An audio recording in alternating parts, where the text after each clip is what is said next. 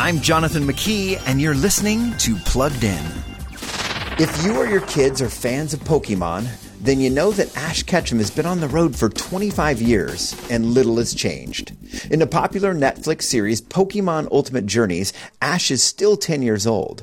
Pikachu still hangs out perched on his shoulder, and although friends have come and gone, Ash is always sure to have a new friend or two. We gotta get stronger to beat Leon! Pikachu, use Thunderbolt!